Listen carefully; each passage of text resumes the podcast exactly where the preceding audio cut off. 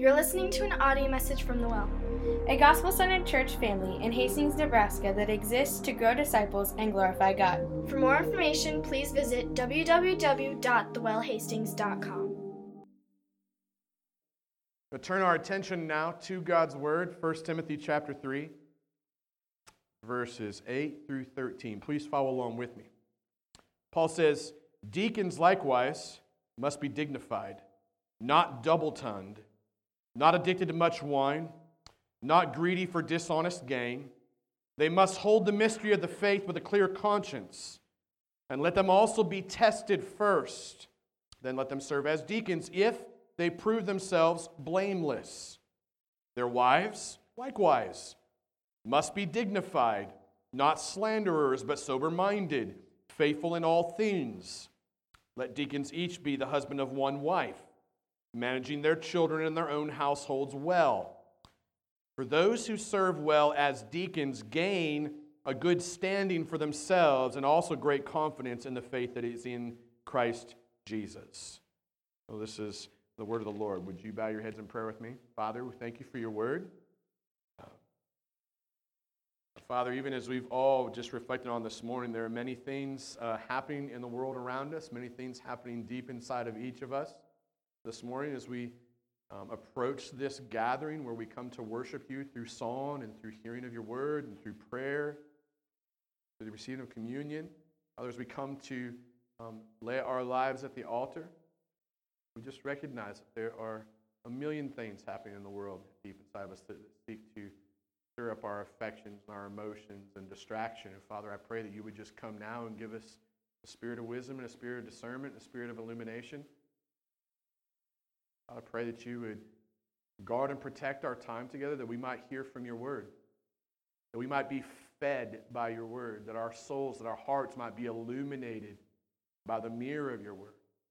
Oh, Father, I beg you to do all those things, and I ask God that you would come and, um, and, and even just uh, cast a, a, a, fresh vision, I- increase our vision uh, for Jesus dying at the cross, laying in a tomb for three days, being resurrected three days later as our sacrificial servant leader. Father, help us to see Jesus in an increased way today. Trust you to do that work. In Jesus' name. Amen. All right, so the passage that we have in front of us today is basically Paul's second pass at laying out the qualifications for leaders in the church. First uh, round, which we studied last week in verses 1 through 7 of this chapter, really focused on the role of elder. And then this second round today really focuses on the role of deacons.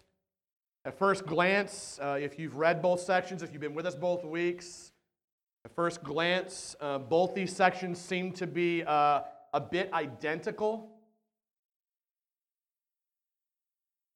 And there are things that are identical about them. Uh, but there are also uh, many things that are unique to the role of a deacon in comparison to the role of an elder. There's some identical things, and there's some very unique things that we're going to see. So, just laying that out, I want to, uh, I want to set a little bit of a foundation, maybe, uh, set a little bit of context for us moving forward. Um, I want to engage with a few misconceptions that I think we have um, surrounding the topic of leadership. I have some concerns for us as a church. Um, I definitely have some concerns for us, especially in the Western church, uh, when it comes to the topic of leadership. Um, so, if you track along with me, I've got three things I want to engage us in briefly before I dive into uh, this passage. When, when, we talk about the topic of leadership, um, I think we need to acknowledge our resistance to the topic. I think it's just a good place to start. Um, I think it's also good for us to just um, admit our ignorance, too, when it comes to this topic. And then I also think we need to admit that there is a prevailing need, not, not just in the church, but really in our culture, there's a prevailing need for qualified leadership. So I want to dive into each of those three for a minute just to help, again, set some uh, context. Um, uh, first of all, we need to acknowledge our resistance. We have to admit that when we arrive at the topic of leadership, we arrive at that topic with a whole subset of resistors that get stimulated when we hear the word leader. When we start talking about leadership, I think, at least for me and maybe for many of you, tiny little alarms start going off all over inside of us. With These little voices inside of us that remind us of how we've been hurt or let down by people who were in leadership, those little voices then begin to start to control the conversation, right? And then on the flip side of that, I think we have our own failures, our own fears, our own inadequacies in leadership that start to chime in for our attention. And then if you just take all of that combined and add in this tiny little thing inside of each and every one of us called rebellion, boy, you got a big mixed pot for disaster, don't you? I think at the end of the day, it's just hard for us because at times we just simply do not like the idea of calling someone else our leader, and we, we do not like the idea of, of someone else calling us their leader.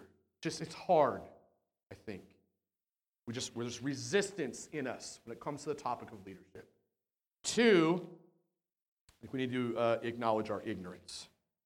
A proverb says that where there is no prophetic vision, I hope that you'll remember this passage where there is no prophetic vision, the people cast off restraint. When you cast off restraint, what happens? Destruction. We're living in a world that has casted off restraint in so many ways. That's what we see in the culture around us is a culture full of people who have cast off restraint and therefore is living in destructive behavior. Where there is no prophetic vision, the people cast off restraint. But blessed is he who keeps the law. This is Proverbs 29 18. And we've all heard that ignorance is bliss. Everybody probably heard that statement, but the truth is that ignorance does not lead to bliss, it leads to destruction. Wisdom is knowledge and action. And I believe that hope is the substance that fuels that knowledge in action. So, vision is the picture of a preferred future, right? And if that's true, then vision is actually the substance of hope. It's the ability to see ahead with hope. One day things will not be as they are now. Put another way, vision, I believe, produces hope. Then I believe hope fuels the drive to attain knowledge and put it into action. But without vision, what happens? We perish in a wasteland of foolish ignorance. In regards to ignorance, now that I've spouted off what may sound like profound wisdom, I want to confess uh, what seems really painfully obvious to me that I only know what I know and I don't know what I don't know. That sounds true, doesn't it? I only know what I know and I don't know what I don't know. I have blind spots in my mirrors. There are things that I am completely ignorant of. Like, for instance, I don't know what it's like to be the President of the United States. Number one. And number two, I am completely ignorant of what it takes to lead a city through a national disaster like 9 11. I could sit here all day and tell you all about all the things that I don't know, that I know that I don't know. But on, the, on that same line, there are things that I just absolutely don't know that I don't know. Follow me? So okay? We are all ignorant.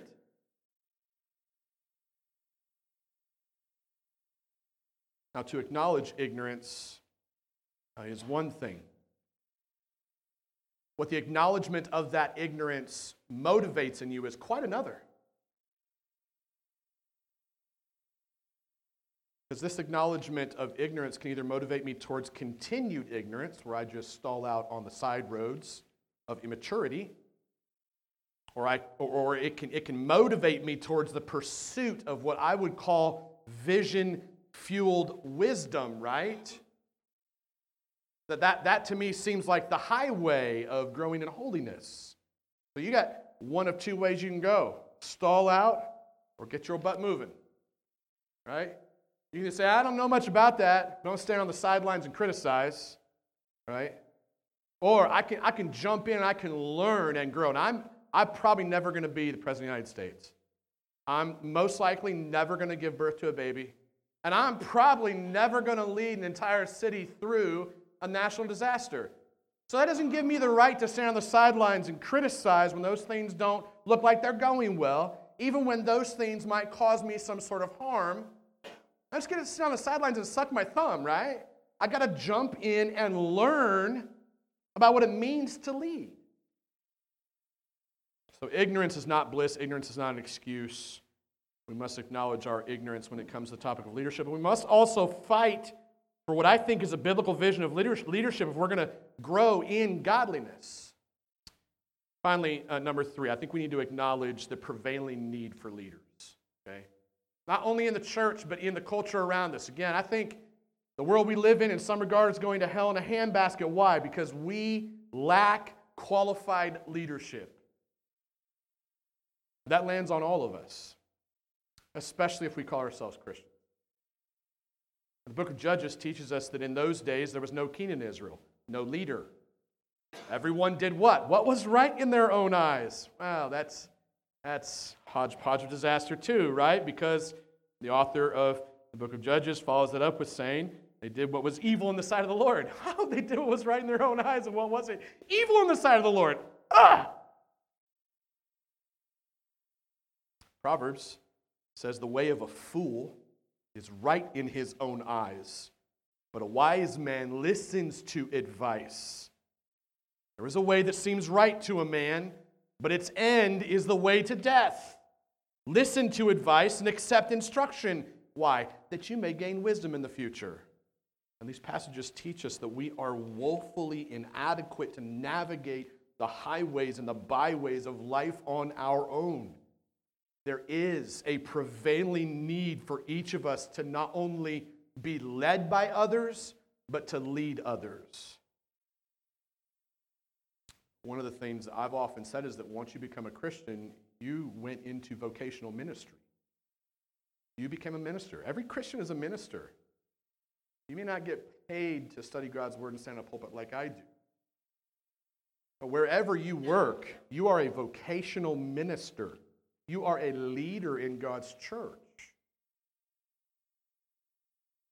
So we oftentimes resist topic of leadership as we are either ignorant of what a godly leader looks like or ignorant of the qualifications it takes to be a leader. even though there is a prevailing need for every one of us to lead and to be led. Now, um, shifting gears, uh, two thoughts, more thoughts on leadership, um, just kind of broad philosophical descriptions. Now, leadership has oftentimes been described as the power to influence. I think that's generally true. The power to influence. And I want to say this the power to influence begins with permission. Uh, even the best self led, quote unquote, leaders have been given permission to someone else to influence their decisions. That's really what's happening. You're just permitting someone to influence your decision, to lead you. Whenever I resist one person's influence on my life, I am, I am permitting another person's influence on my life. When I say no to someone or something, I am inevitably saying yes to someone or something on the other hand. The question is, like, who do you permit to lead you? Because we don't, we don't live in a, in, a, in, a, in a bottle where there's no influence on our life. Uh, one other thought on leadership philosophically, so to speak. I don't think there's, there's theological um, pieces to this as well. Another way to describe leadership is to say that leadership is all about servanthood. I think that's true, right? I think that's easy for us to receive. It's all about servanthood. We're not called to be, on the one hand, aggressively domineering, or on the other hand, passively negligent, okay? To be uh, an overbearing, abusive jerk, or to be a silent, quiet type who hides out in the back, that's still a jerk, right? Um, both of those don't bring a service to the body of Christ. Both of those bring what we call disservice, opposite of serving. Okay? Um, Jesus did neither. We do both. Why? Because we are sinful. We are called, I believe, by God to lovingly serve one another for the mutual benefit of the church family. Not my own benefit, although there will be reciprocal benefits in leadership. Uh, to lead or to be led is to serve or to be served. Follow? I think this is what leads the author of Hebrews to say this in Hebrews 13 17. Obey your leaders and submit to them. Oh, everybody gets afraid then because, like, oh, you're telling me I got to obey and submit to somebody? Are you kidding me? I'm not going to do that, right? That's what happens inside of us, happens inside of me. Notice what he says after that, though. I mean, if you could just kind of get past that first piece when he says, hey, obey somebody and submit to them, for they are keeping watch over your souls. Now, that sounds like a heavy responsibility to me. Serving each other by keeping watch over souls as those who will give an account. For me as a pastor, this has always been a heavy text. Why? Because someday I will stand in front of my Father in heaven and give an account for the way that I oversaw the souls of the people that He put in my care. He is the master shepherd, I am but an under shepherd, right? There's actually more said in this verse that is directly aimed at leaders than it is those who are being led. He follows that up by saying, Let them do this with joy. Let who do this with joy? The leaders. Let people lead with joy, not with groaning, not with griping, not with whining. Why? Because that would be of no advantage to you who are being led. Not very advantageous, doesn't serve you well if you have somebody trying to lead you who complains and whines about leading you all the time, right? Like, that's serving me very well either when somebody leads me that way. Like, really, I got to sit down with you again and explain this, Joe? Are you that dense? Well, thanks a lot. Really serve me. No, just sir. I'm passionate about this because I fail at this all the time. Know me well. I'm growing. This is why the two distinct roles of leadership here in 1 Timothy 3, I believe, are so vital to the healthy, growing church family. Elders, on the one hand, that we talked about last week, they're called to serve the church family by pastoring and shepherding the bride of Christ through spiritual oversight. And then you have these, these deacons. There's, there's only really only two leadership roles in the church that I see in Scripture. As far as I can tell, the official leadership roles, you have elders and you have deacons. What are deacons? What do they do? How do we know if someone's qualified to be a deacon? How about this question? Can women be deacons? Because we answered that last week about elders. Can women be deacons? That's a touchy topic. What are the benefits of becoming a deacon? Four really great questions, I think. I want to look at those four questions one at a time. These seem to be the questions of the text Paul's trying to answer. The first question what does a deacon do? Simple answer to this question is to say that a deacon serves the practical needs of the church family. Uh, Paul uses a Greek word here. The Greek word is diakonos. Everybody say diakonos. Good. Now you have a Greek degree and you're very dangerous. Paul uses the Greek word diakonos, or he uses a variation of it all throughout verses 8, 10, 12, and 13 to describe the ministry work of a deacon. And that word diakonos, or its variations, simply mean to serve.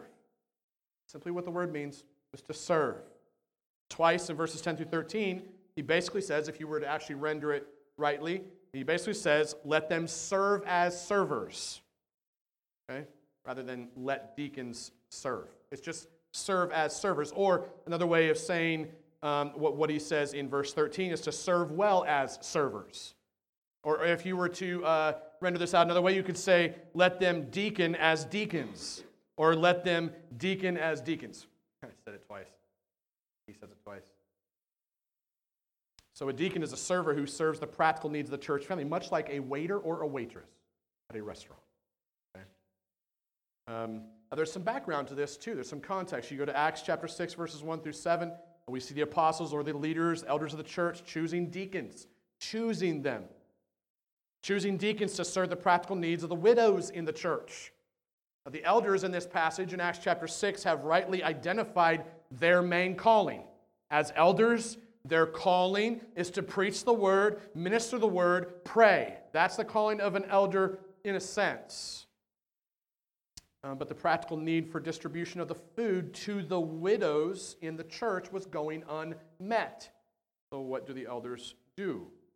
Uh, well, to ensure that the needs in the church family were being served well, they selected and trained and then publicly installed deacons to literally deacon or serve those needs. Uh, so the image that Luke uses in Acts 6 is literally the image of serving tables. If you look at Acts 6 2, you'll see the elders going, hey, it wouldn't be right for us to give up the preaching of the word and prayer to serve tables. We need to find men who are called to that kind of serving. So it really fits together. Deacons act like waiters or waitresses. Deacons are like buffers or shock absorbers for the immediate practical needs in the church family. It's not as though elders don't serve the church family, it's just simply the elders serve the church family in one way through spiritual oversight, okay? And then deacons serve the church family in another way through the practical needs. Uh, doesn't mean that an elder can't enjoy serving practical needs like mowing yards and taking food over people's houses. And it doesn't mean that a deacon can't also engage and love teaching God's word. It just means that in those roles you have a primary duty and a primary role that you are responsible for. Much like if you're a manager in a restaurant, right? You have certain responsibilities as a manager, and sometimes you might need to go wash some dishes too as a manager, right? Because the need is there. This means that's not your primary duty. Most practical needs uh, for us in the church uh, might look like the distribution of benevolence funds, might look like counseling services or building maintenance, grounds maintenance, uh, a greeting ministry, music ministry. I don't like to call it worship ministry, I'll just caveat. But it's not worship ministry, it's music ministry, right? Worship is not about music. Worship is about the way we live our lives, sacrificially. We in the church have gotten it wrong for so many years, and we call music ministry worship ministry, and it really isn't. It's one aspect of worship ministry, just like everything else that we do in our lives. So we probably ought to change that language for us. A music ministry, a distribution of communion elements, a financial management, hospitality, these are all areas of serving practical needs of the church family. Bottom line is deacons serve the practical needs of the church family. Capiche? Good. Three of you listening. Four, five. All right. Number two, question number two. Um, how do we know if someone's qualified to become a deacon? We're going to spend a bulk of our time here because the text does. We're going to look at verses 8, 10, and 12. You'll be go, oh, he's skipping a verse. Just wait. yeah, I'm skipping a verse. I'm not going to leave it out totally. I'm going to come back to it later, okay? So just keep everything together. Qualifications are vital, aren't they? Qualifications are vital. Unqualified person, positional leadership can wreak absolute havoc on a family. We talked about this last week. Take, for instance, a family's need for um, some sort of electrician or maybe a plumber to come and do some work in your home. Um, if that worker is unqualified, what's the result? It's bad, catastrophic. You don't have a vision for a qualified electrician or a qualified plumber to come to your home. Um, like the cast off restraint, right? Everything goes crazy. Prolonged issues, further damage to your home, danger for your family. Same is true for deacons. Qualifications must be met for a person to serve as a deacon in a church family. And Paul doesn't shy away from laying things out with clarity here in verses 8, 10, and 12. it says that just like elders, when he uses the word likewise, just like elders, deacons likewise must be dignified, not double tongued, not addicted to much wine, not greedy for dishonest gain. They must hold the mystery of the faith with a clear conscience and let them also be tested first and let them serve as deacons if they prove themselves blameless. Oh, that word, that's tough. Let deacons each be the husband of one wife, managing their children and their own households well. How do we best summarize these qualifications? I'm going to break them down into seven separate places for us. Uh, follow along with me. I'll try to touch on each one briefly. They should be on the screen in front of you. Number one, a deacon must be dignified, not dishonest. There is no room for an undignified or foolish deacon. There is no room for a dishonest, lying deacon. A deacon must be trustworthy, wise, and honest. Qualification seems to make sense to me. Um, even for a deacon who serves on a music team. Why?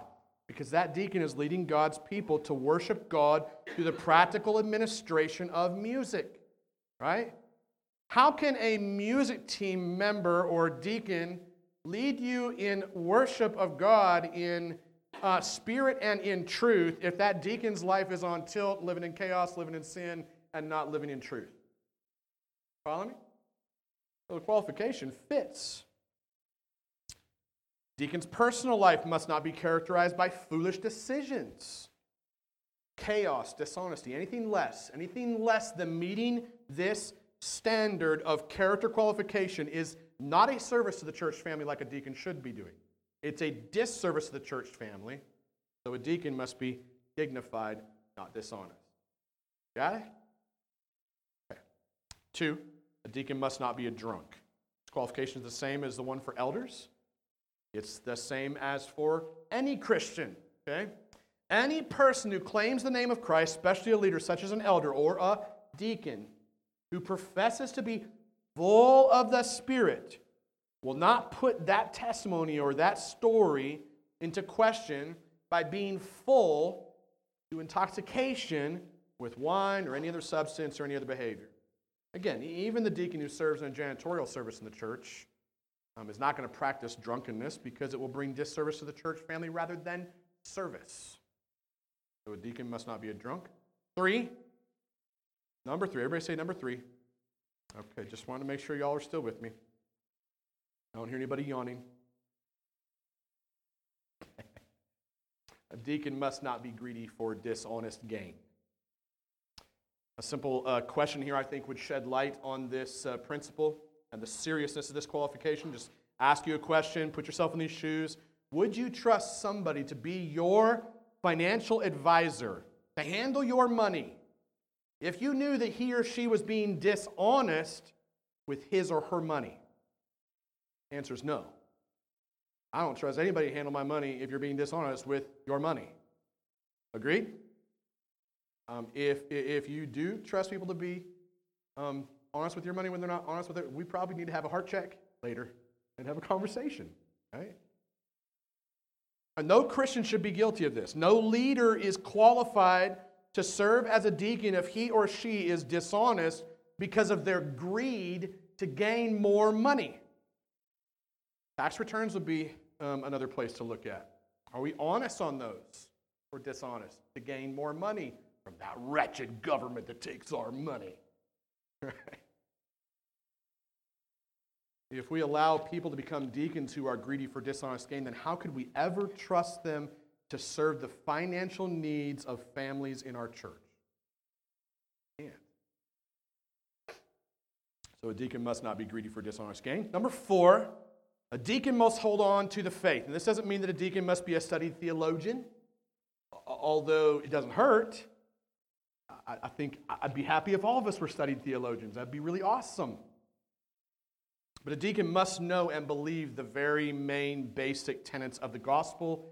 And I would also say, um, in the context of the, the church, that I think you need to have a deacon who's in agreement with your doctrinal statement as well as a church. Otherwise, it would create confusion as that deacon serves people in the church, right?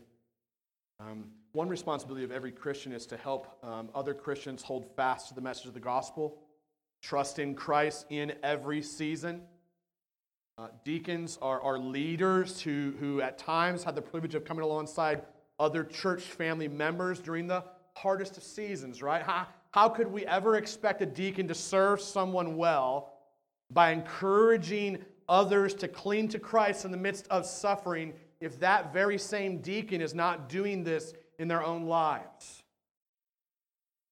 So, a deacon uh, serves the church family by holding on to the faith with a clear conscience.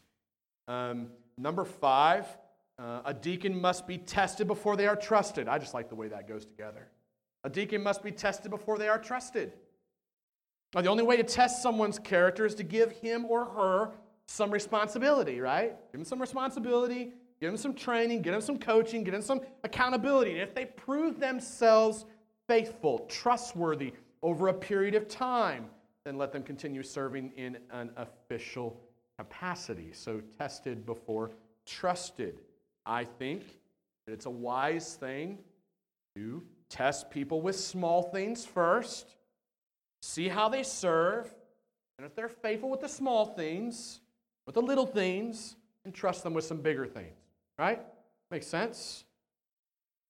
Sometimes this might look like beginning with something as small as just sending a monthly email reminder to other servers with a serving schedule.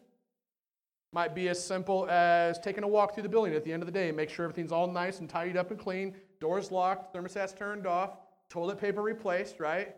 Just some small things like that before getting bigger. Might look like managing something as simple as the distribution of meals to a family in need. Bottom line, the deacon must be tested before they are trusted. Don't trust someone with bigger things if they're not faithful in the small. Number six, uh, a deacon must be faithful in marriage.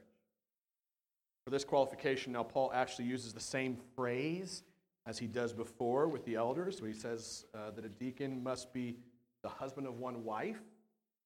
Um, they do not have to be married, and remarriage is not the issue, okay, um, in this context. Faithfulness in marriage is the issue. Now, with elders, I believe this phrase helps to solidify the restriction of the elder role to men only. Um, and there's reasons for that. Um, and we covered a lot of that last week, so you can go back and listen to that if you're, if you're interested in why we take that position here.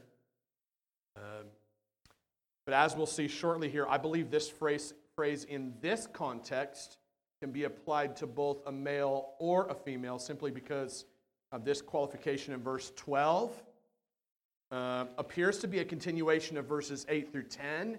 And now we get to that back to that part where you're like, we forgot verse 11. Yeah, you're right. I did on purpose because we're going to get there in a minute, right? So this seems, verse 12 seems to be a continuation of verses 8 through 10. And then verse 11, at least the way it's rendered in our Bibles, seems to be a bit of a bunny trail if you, if you look at it. Uh, again, we'll touch on that more in a few minutes, but suffice to say, uh, I think a deacon who isn't faithful in marriage will not serve the church family well. How else could a deacon serve a family member who is struggling in their marriage if he or she isn't faithful in their marriage? Okay? So go back to the tested before trusted. Uh, those of us who have been through divorce, those of us who have been in broken relationships, all we need to do is take some time and test where you're at, right? Um, I've faced that in my life. Had faithful men and women around me um, that tested us before trusting. Faithfulness in marriage is important. Number seven, a deacon must manage their family and home well. So deacons are called to serve. Agreed? I say agreed? Okay, disagree? Okay, we just want to know if we need to meet afterwards. So. Deacons are called to serve, right? Uh, part of serving is managing well. Um, go back to the illustration of a good table server at your restaurant. Uh, table server at a restaurant must uh, serve you well by managing the practical needs of his or her guests in the restaurant. Agreed? Agreed. Whether a deacon has children or not, I don't think is necessarily the issue here. The issue is that a deacon must manage his or her family, his or her home well. Okay? Uh, their home must be well kept. Their bank accounts must be balanced. Their bills must be paid in a timely manner. Their belongings must be stewarded faithfully. Their children must be disciplined and cared for emotionally, relationally, physically, and spiritually. So a deacon must manage their family and home well. Okay? Um, so to go back over this uh, second question, summarize quick. A deacon can only serve in official capacity of a deacon if that deacon meets qualifications. And a person is qualified to become a deacon um, if she or he is dignified, not double tongued, not a drunk, not a greedy for dishonest gain, hold on to the faith, tested and trusted, faithful in marriage, managing their family and private lives well. Okay? Okay? Okay. Need, need, need, to, need a little conversation. Thank you for giving me a little conversation. You guys are awesome. Thank you. Good. You were doing this. We're good, good, good. Number three, question number three Can women become deacons? Track with me. I've already alluded to my position and belief that women can become deacons, but I want to take a minute. I want to try to explain why I land there from this passage so that you can test what I'm teaching.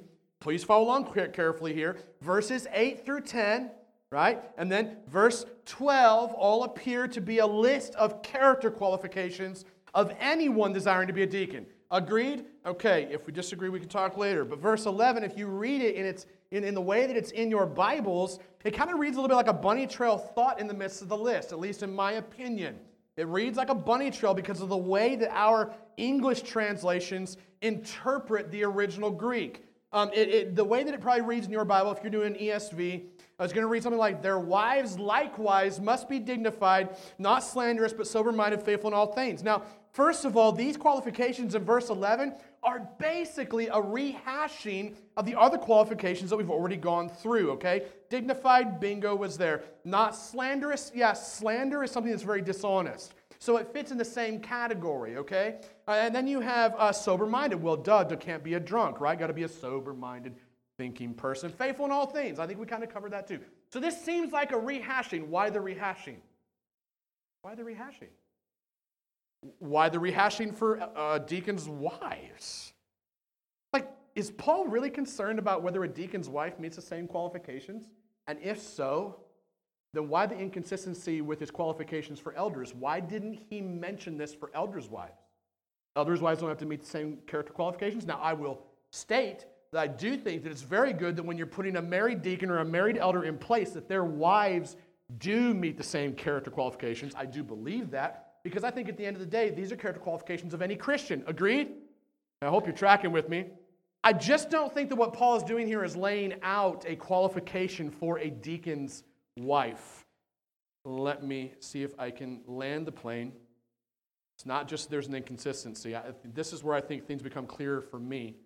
Within the realm of Christian scholarship, on this passage, there is an alternative and what I believe to be a, a much more acceptable reading of verse 11.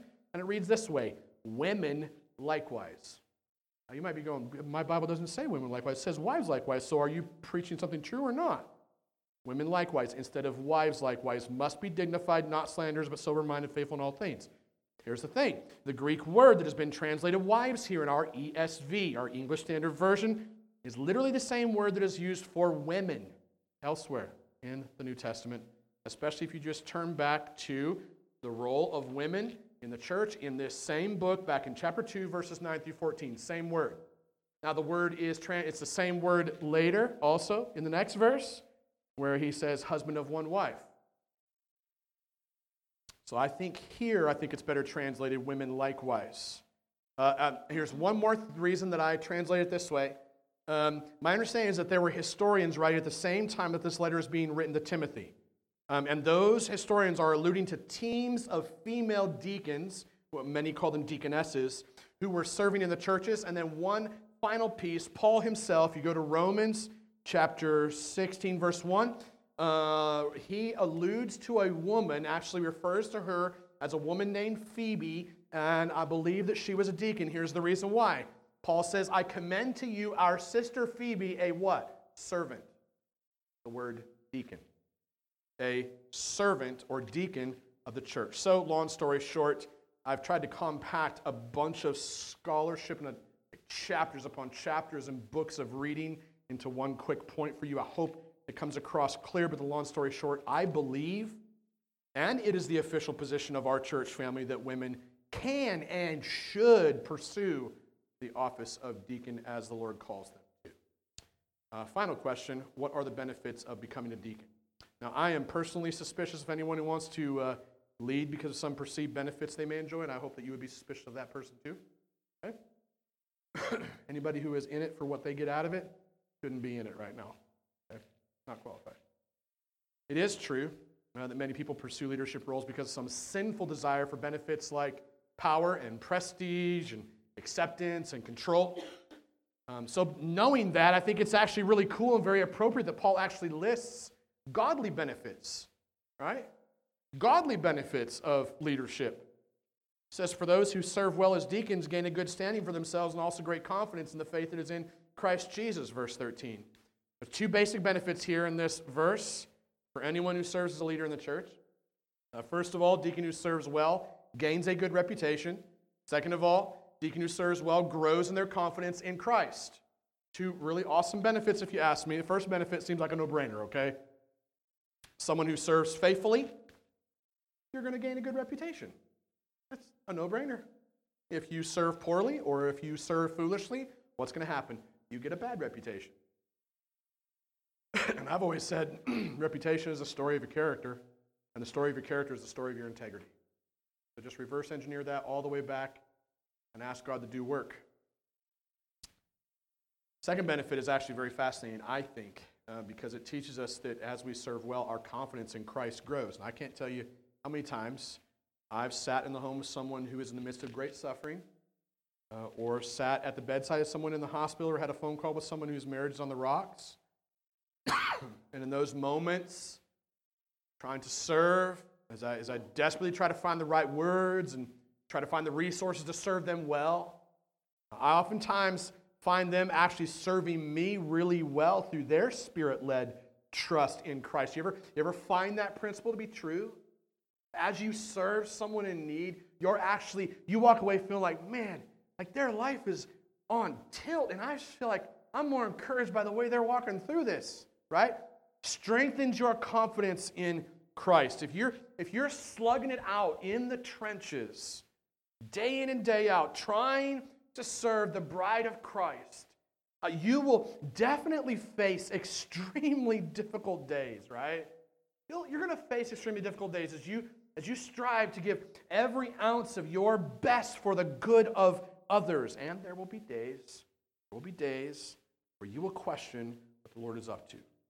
You will question, God, how do I continue another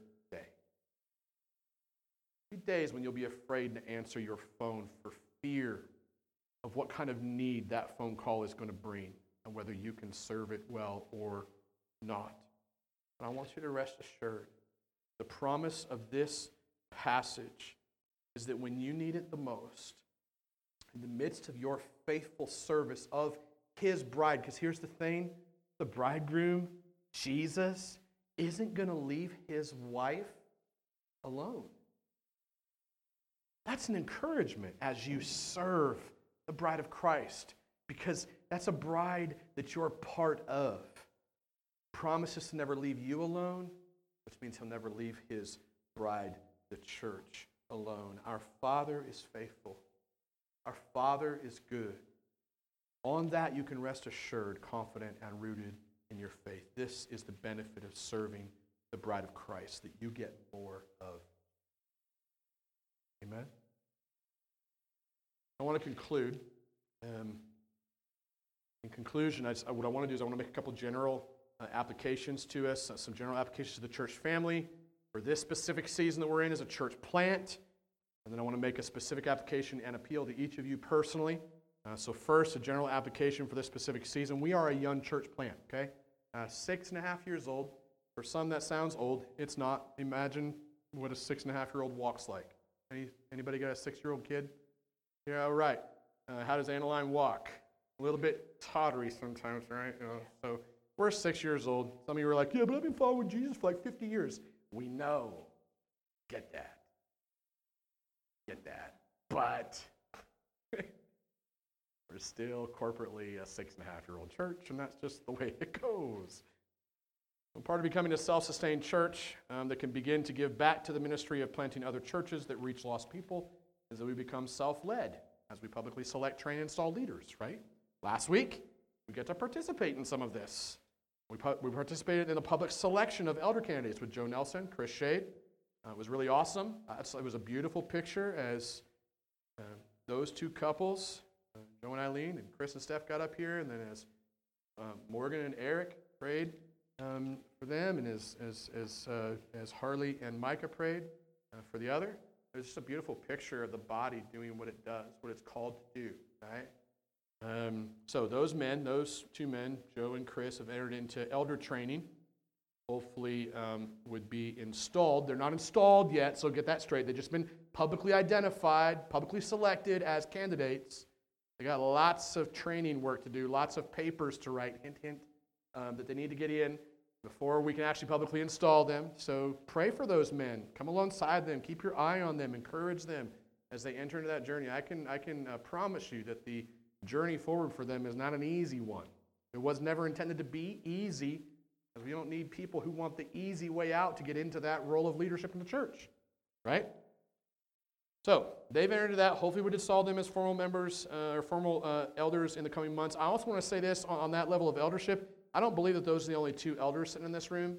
I believe that there are others in this room, at least one of the two others, that are probably called and quali- called and, and gifted to be elders maybe just not yet qualified in character. Character growth is slow, it takes an awful long time. I don't believe those are the only two men that are called to be pastors alongside of me. I believe there's a few others. And if that's you in here, I just want to challenge you like, don't run from God's call on your life.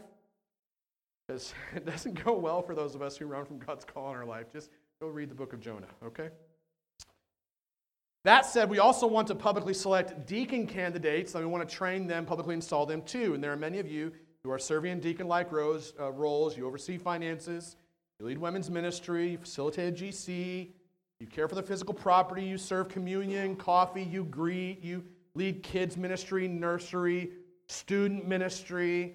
Uh, you lead a music team, uh, you, oversee media production, right? There are probably some of you that I'm missing in this list that I'm making, but the bottom line is that you are serving the practical needs of the church family. You may wonder, well, why haven't we started like a formal training program for deacons? why not? Um, simplest answer I can give you um, is I think this is founded on the Bible. According to Acts 6, it appears that teams of deacons were selected and trained and installed by what? A team of elders, right? Not, not one lone elder. Um, our goal right now uh, is installing a team of elders.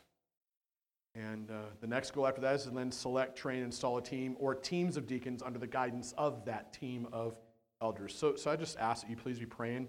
Lord be with us as we select, train, install leaders. His timing and his order. So that's kind of the general application to us as a church family. Helps to cast some vision. Didn't we start there? That's the second piece. I want to make some specific application and appeal to each of you guys personally. Um, to make a public appeal to everyone here in this message that the church body needs the most is leaders.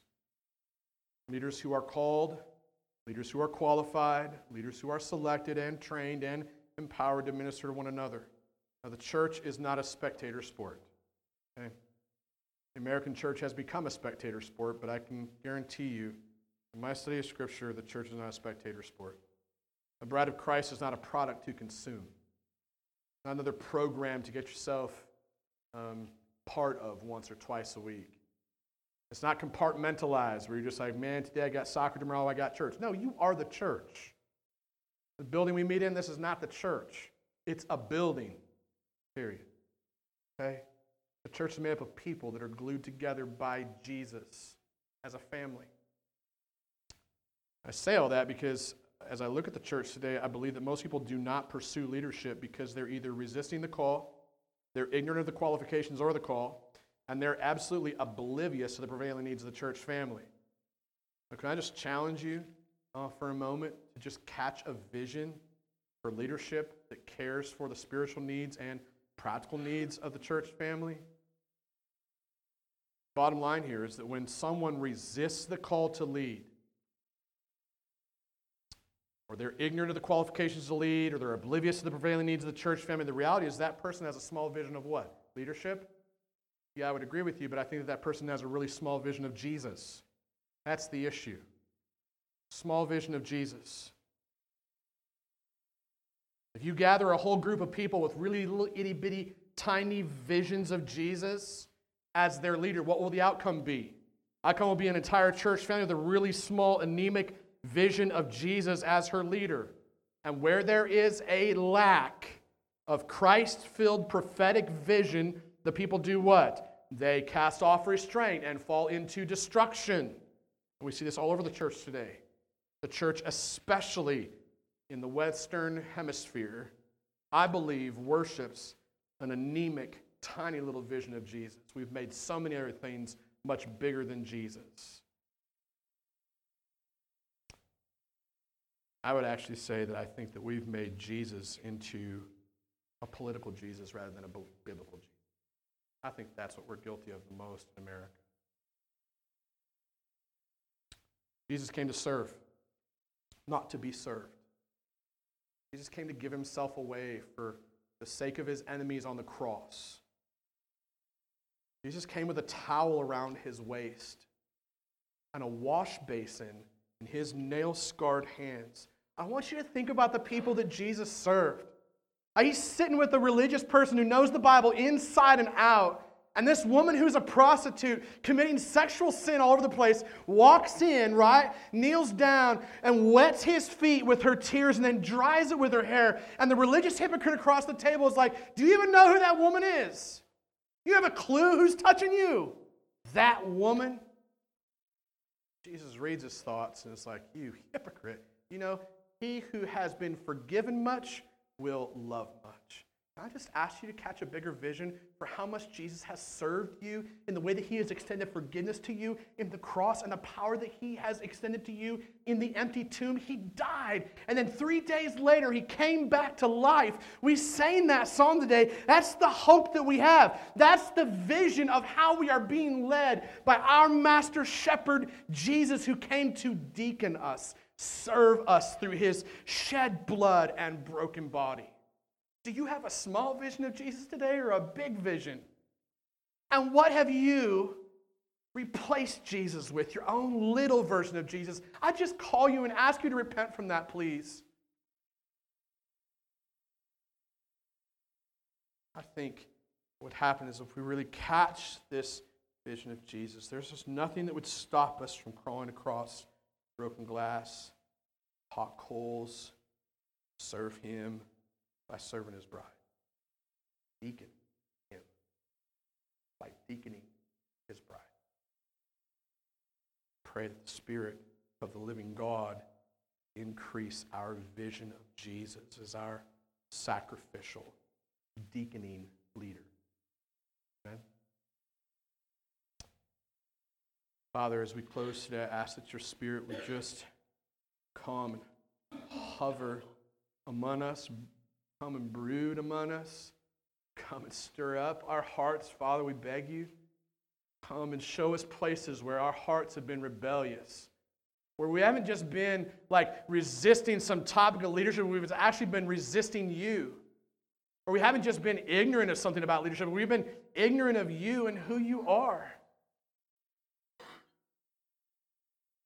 Father, we just beg that you would come and do that work. Cast a vision increase our vision, our picture, our hope of what you came to do among us and what you still want to do. Your broken body, your shed blood, and your empty tomb. I Beg you to do that work in Jesus' name. You're listening to an audio message from The Well, a gospel centered church family in Hastings, Nebraska that exists to grow disciples and glorify God. For more information, please visit www.thewellhastings.com.